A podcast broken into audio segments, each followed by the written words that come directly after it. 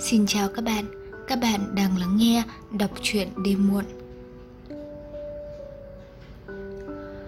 Quốc Vinh cúi xuống bàn làm việc, chỉ lên cái bản đồ thành phố, báo cáo với đồng chí phái viên của khu ủy khu 9 đang ghi sổ. Anh nói thì thầm, tiếng phào đi như hơi thở.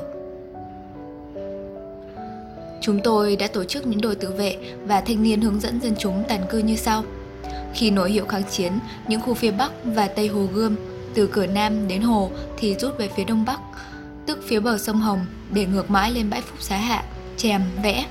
Những khu phía Đông thì rút xuống bãi Phúc Tân để theo dọc bờ sông tiến về phía Cơ Xá, Thanh Trì. Những khu phía Nam thì rút về Bạch Mai và Quỳnh Lôi. Trường hợp không chạy được thì ở trong nhà rồi bố trí cho ra sau. Đồng chí phái viên và mấy người khác chụm đầu cúi xuống làm cho cái bản đồ tối như trong bóng dâm.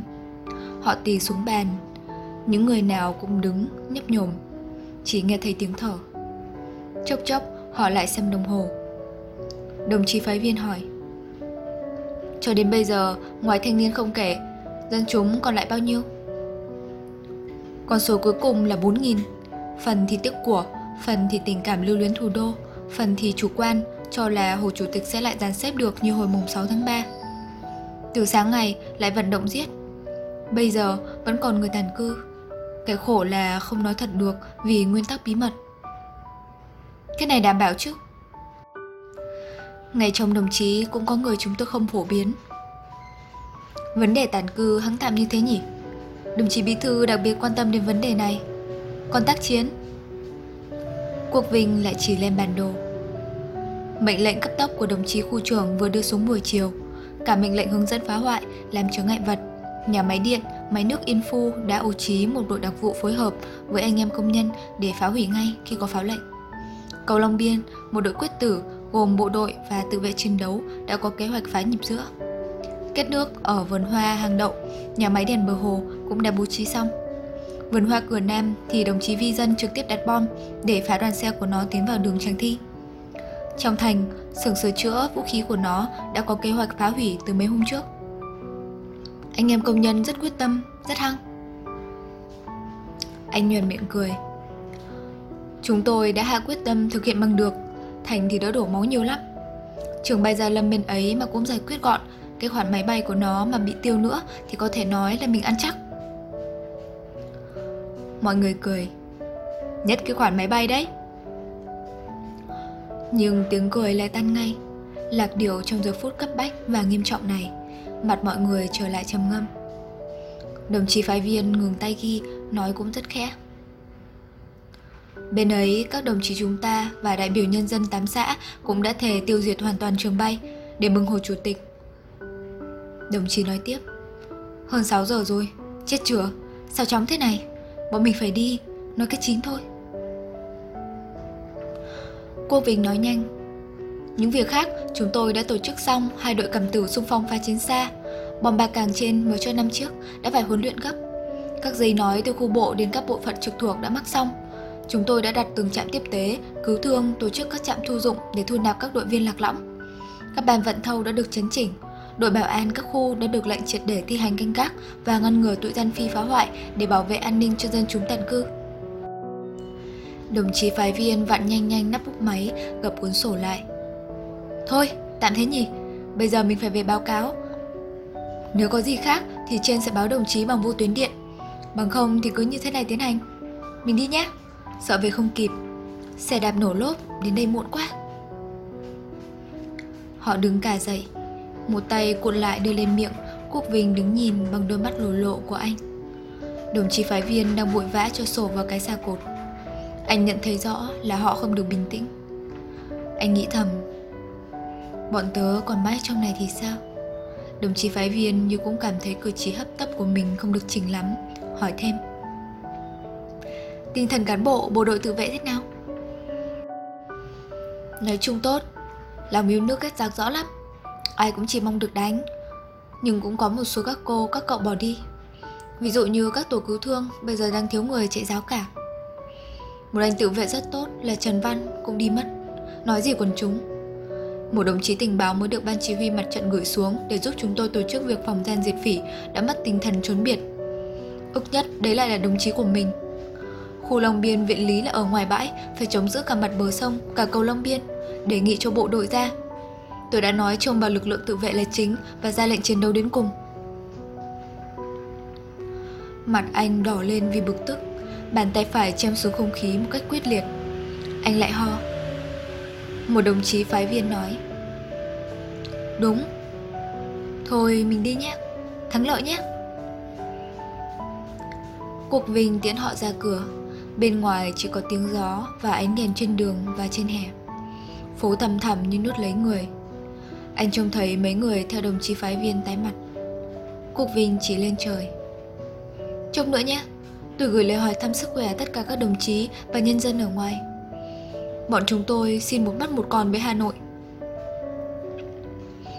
Anh vẫy tay chào họ. Phố hàng đào, ba anh bảo an nép bên hè đi tuần theo lối chữ chi Nhìn mấy người phái viên phóng xe đạp. Anh thoáng thấy Nhật Tân và con Lulu Thoáng trong đầu anh hình ảnh Phượng. Anh trở vào Cảm thấy chân tay lạnh buốt. Anh dùng mình ngáp luôn mấy cái. Anh xem đồng hồ tay. Được lắm Thằng Tây chó chết không biết gì cả. Gian phòng lạnh và trống hoác. Trên trần chỉ còn trơ cái cửa võng sơn then thép vàng như trong một cung đình. Tường vôi đều mới quét. Sau lưng bàn làm việc của anh Âm thầm bức tranh đức phối càn khôn của khổng phu tử treo cao. Tường bên trái, tranh anh hùng độc lập vẽ trên kính hồng Lồng khung chạm cuốn thư. Hai bên là đôi câu đối với những mặt đá vân xanh đủ các hình vuông tròn thay cho chữ Hán. Im lặng Đèn nông sáng dịu lạnh tanh Gió ở lỗ tường đục bên phải thổi như đưa từ hàng sâu lên Anh thấy là lạ Cho anh lại ở nhà một tay triệu phú của cái phố hàng bạc thớ lợ và ham lợi này anh đã được chính thức cử làm phó chủ tịch Ủy ban kháng chiến liên khu và phụ trách công việc thường trực. Anh vốn đã quen cái nếp giải quyết các việc bằng họp hành, nhưng suốt từ mấy hôm nay và nhất là từ sáng. Anh chỉ vùi đầu vào các cuộc họp lớn nhỏ liên tiếp và thấy sốt ruột. Chưa bao giờ anh phải đối phó với nhiều việc lặt vặt, phức tạp cùng đến một lúc như trong ngày hôm nay. Người anh lại yếu. Cách đây nửa tháng anh đã đi nằm bệnh viện nhưng vì tình hình lại phải trở về công tác. Thầy thuốc khuyên không nên thức quá 9 giờ, nhưng anh có thực hiện được lời dặn ấy đâu. Mấy đêm liền không ngủ, người anh bã ra. Anh ho hơn trước, toàn thân đau đớn vì hậu quả của những trận tra điện, lộn bê gà mà anh đã phải chịu hồi bị mật thám bắt năm 42. Anh lo cho sức khỏe, không biết có thể đảm đương công việc không. Mà công việc thì thật là mò mẫm. Anh chỉ là một người thợ nhà in, rồi đi làm cách mạng. Hồi bí mật, có nhiều lúc khó khăn, anh bị đói khát, bị truy nã. Nhưng việc tuyên truyền vận động quần chúng thẳng một chiều anh thấy còn dễ. Ngày bị bắt, vấn đề chỉ là cắn răng chịu đựng để không phản bội. Cướp chính quyền ở Hà Nội, sự thật là nhờ các uy thế của cách mạng, sự hưởng ứng của quần chúng mà thành công. Cái phần đóng góp của anh được là mấy. Nhưng bây giờ thì công việc như rừng. Anh như người mới thấy cái hướng ở đằng xa và đang đi vào hướng đó nhưng chưa tìm được lối đi giữa muôn vàn cây rậm rạp mà không khéo vẫn có thể lạc ngay trong đó anh chỉ nghĩ chung chung mấy điểm, nắm vững lực lượng đồng chí, dựa vào quần chúng, bồi dưỡng tinh thần kháng chiến quyết tâm diệt địch đến cùng và những điểm mà anh chưa trình bày được một cách cụ thể trong hội nghị đêm qua. Tất cả các đồng chí trong cái liên khu của anh đã gửi thư lên trung ương, hạ quyết tâm chiến đấu. Cả ý nghĩ liên khu 1 sẽ sống giữ đến cùng làm cho anh quên mệt. Công việc kéo anh đi. Cuộc Vinh đang sống cái giờ phút nghiêm trọng, Trong nhiều giờ phút nghiêm trọng mà đời người cán bộ đã trải qua. Và ngập trong đó lo ngại và say xưa Dạn dày và đau đớn Cô đơn và bị ràng buộc Họ phải tiến lên gánh vác những trách nhiệm ghê gớm Nó đòi hỏi, thôi thúc, tiêu hào họ Anh vừa vào thì đồng chí thư ký ở nhà bên chui qua lỗ tường sang, đưa anh một tờ giấy để ký và một số công văn. Anh lấy trong túi ra con dấu mới tinh của Ủy ban kháng chiến liên khu 1, tự tay đập đập con dấu vào hộp mực dấu. Anh ký và đóng dấu, xem lại những cái hình tròn đỏ ướt trên giấy. Đây là cái lệnh số 1 trương dụng xiềng quốc nhà quang Sương Long. Anh cho con dấu vào túi, quay lại cười với đồng chí thư ký. Thế là kháng chiến thôi, vui chứ đồng chí? Thưa anh, vui lắm, mong mãi Cố lên, trông đợi chúng nó chết Bây giờ mới được sử dụng đây Làm cách mạng khổ thật Nắm chính quyền mà có nhiều lúc không được sử dụng quyền Nhớ nổ súng rồi mới ra lệnh đi nhé. Đứa trước lộ ốm đòn. Sẻng quốc về phân phát cho tự vệ, phá cho ra phá. Anh bóc vội công văn. Đồng chí thư ký nói, Thưa anh, còn mấy việc? Đồng chí nói, Đồng chí thư ký đọc từng việc ghi trong sổ. Xin anh cho một cái máy chữ. Cái máy chữ của ta xấu lắm, Đánh là băng nó rối tung. Những cái này phải lo từ trước chứ. Bây giờ lấy đâu? Tạm vậy. Kháng chiến thế nào xong thôi cũng được. Tuyên truyền đăng bí bài hát, Đề nghị giải quyết. Có diệt phát xít, Báo chiến sĩ anh hùng, Còn gì nữa? Không đủ ạ. À? Thế có cậu gì mới đến đấy, Bảo làm thơ thêm vào. Các chị đề nghị hát suối mơ, Đàn chim Việt.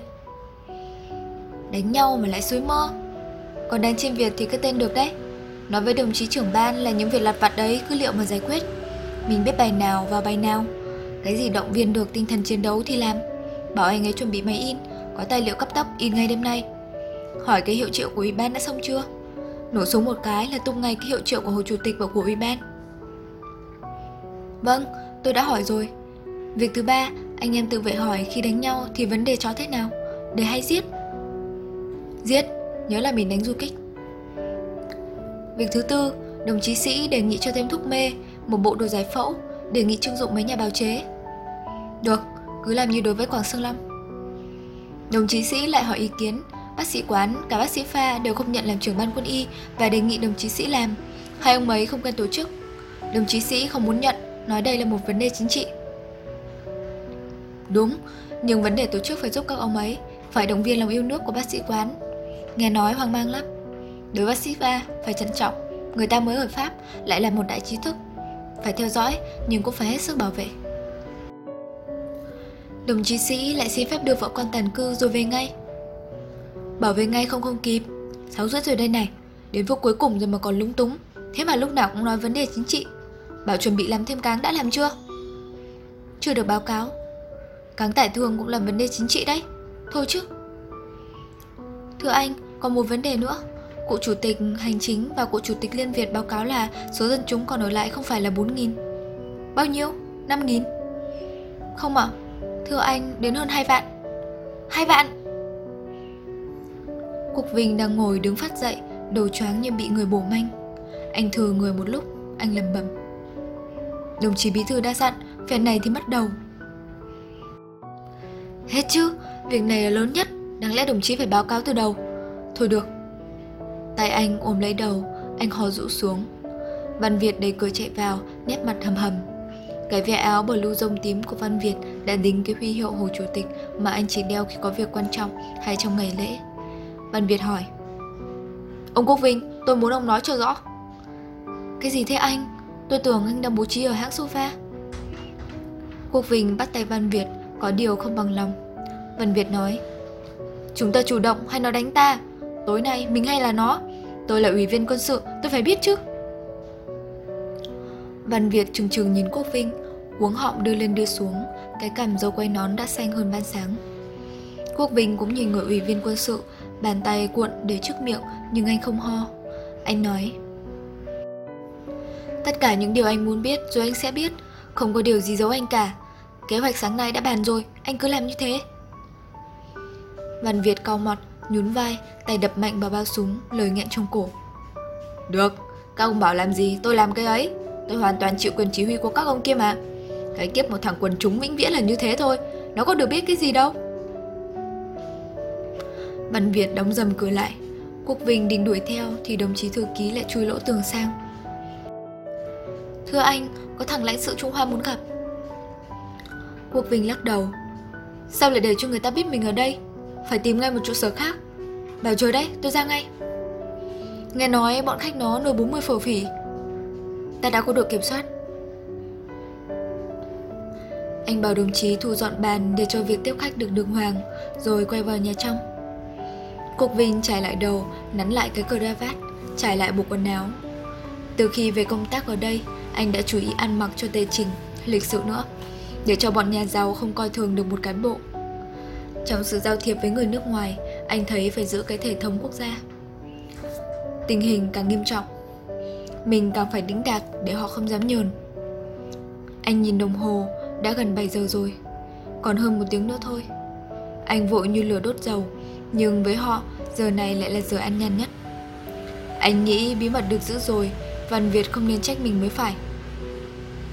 Anh chỉ chóng bước ra, niềm nở bắt tay với lãnh sự là một người có tuổi, to béo nặng nề như đem theo cả cái ngậy, cái béo của những xíu mại, xíu dề, những buổi trà bánh ngọt, liên miên hết ngày này sang tháng khác. Giữa những tiếng bồ bô của hầu sáng, những tiếng xoa rào rào của mặt chuột. Ông ta có cái vẻ trịch thượng lộ liễu của một người nước lớn, hòa với cái vẻ ung dung ích kỷ của một người ngoại quốc. Tuy nhiên, ông ta cũng vẫn khung núm, thói quen của một anh Hoa Kiều trước chính quyền muốn nước mình ở nhờ.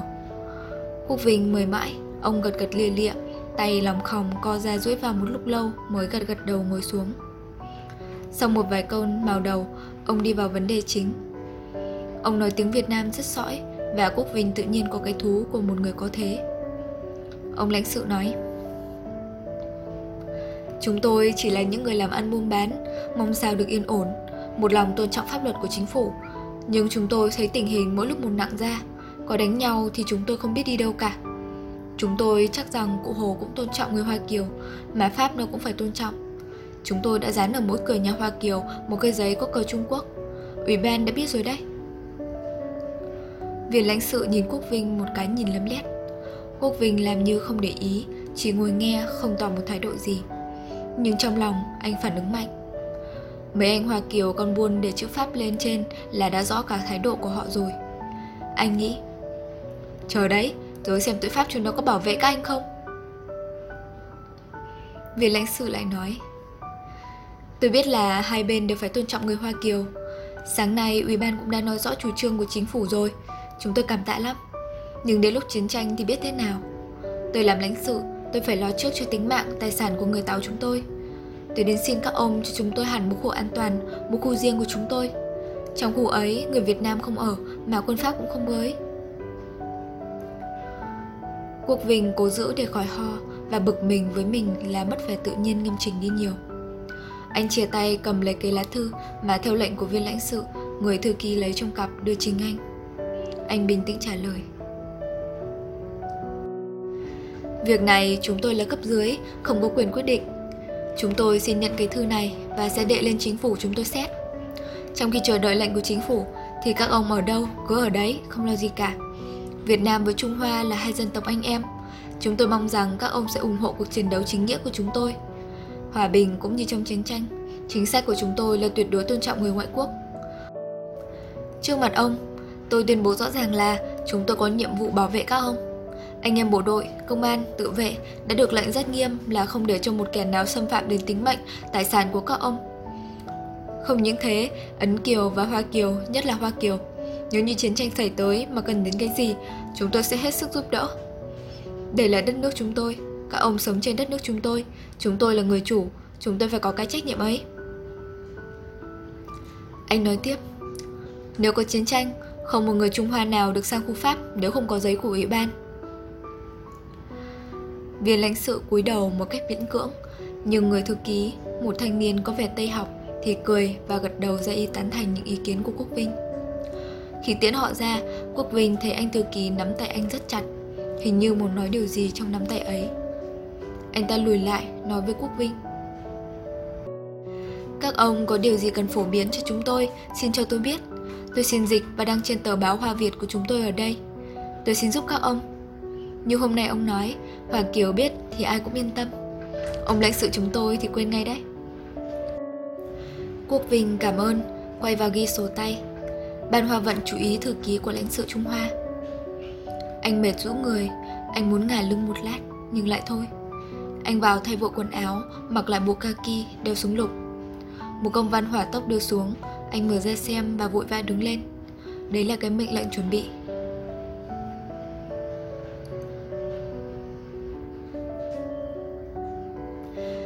Cuộc Vinh khẽ đặt cái máy nói xuống bàn, nhìn Oanh và hai đồng chí nữa ngồi trước mặt anh.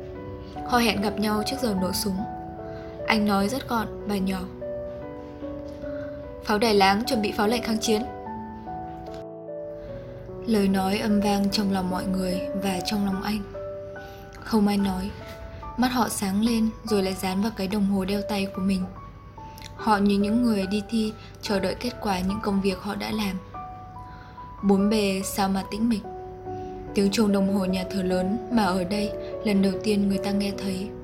vang vẳng và thong thả điểm tăng tiếng. Im lặng lại trả về im lặng. Kim phút nhích tường dây rất chậm.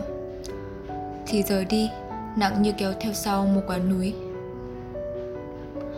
Oanh hở cái đuôi một cây bạch lạp cho nó cháy rồi dựng nó lên bàn. Chị giờ cuốn sổ con của chị ra. Quốc Vinh cầm lấy cái ảnh hồ chủ tịch đặt lên bàn rồi lại để xuống. Anh chưa được gần người đồng chí già ấy bao giờ, trừ cái ngày mùng 2 tháng 9 ấy. Đứng dưới lễ đài để bảo vệ, anh ngước lên, thấy lẫn với nhiều người, lẫn với cờ và ô, nhà cách mạng lăn lộn khắp năm châu bốn bể trở về, đen sạm vì nắng mưa và sốt rét. Vừa ho, vừa đọc bản tuyên ngôn độc lập của nước Việt Nam Dân Chủ Cộng Hòa. Lúc này đây, lãnh tụ đang trông ngóng chờ anh. Đã đánh được chưa? Lời người đồng chí bí thư lại văng vẳng và cũng văng vẳng lời nói của anh. Đánh! Trong cái vắng lặng của một cuộc đời đang sắp thay đổi lớn, anh cảm thấy đất ở dưới chân anh chuyển động. Anh như đang trông thấy, nghe thấy đồng chí và đồng bào tiến sát tới cầu Long Biên, cửa Đông, cửa Bắc. Vì dân đã chôn bom ở cửa Nam, những ống hơi của sinh sắp nổ trong lò than của xương giặc trong thành. Phố Bắc Bộ đã sẵn sàng. Các ô cầu rền, ô chợ dừa, ô cầu giấy đang viết chúng nó lại. Trường bay Gia Lâm sắp bốc cháy. Xa xa, cầu đuống sắp được chiếm lại. Xa nữa, Bắc Ninh, xa nữa, Nam Định, xa nữa, xa nữa, Huế, Sài Gòn đang hướng cả về thủ đô. Trong cái chấm nhỏ của một thuộc địa con con, tiếng súng bắt buộc sắp phải nổ chống sự nhơ nhuốc của thống trị, chống cái thảm họa của đói khổ, bệnh tật, rốt nát, chống cái vô lý của hai bên thù ghét. Kim đồng hồ nhích dần, thu hẹp cái mênh mông của chờ đợi và bội phần cái lo âu của trách nhiệm vừa lạnh lùng vừa đau xót. Trên con đường tiến lên đạp đổ mọi ngai vàng và xiên xích, dẫn đến công lý và hạnh phúc, anh đã trông thấy nhiều máu phải chảy ra, nhiều đầu phải rụng xuống.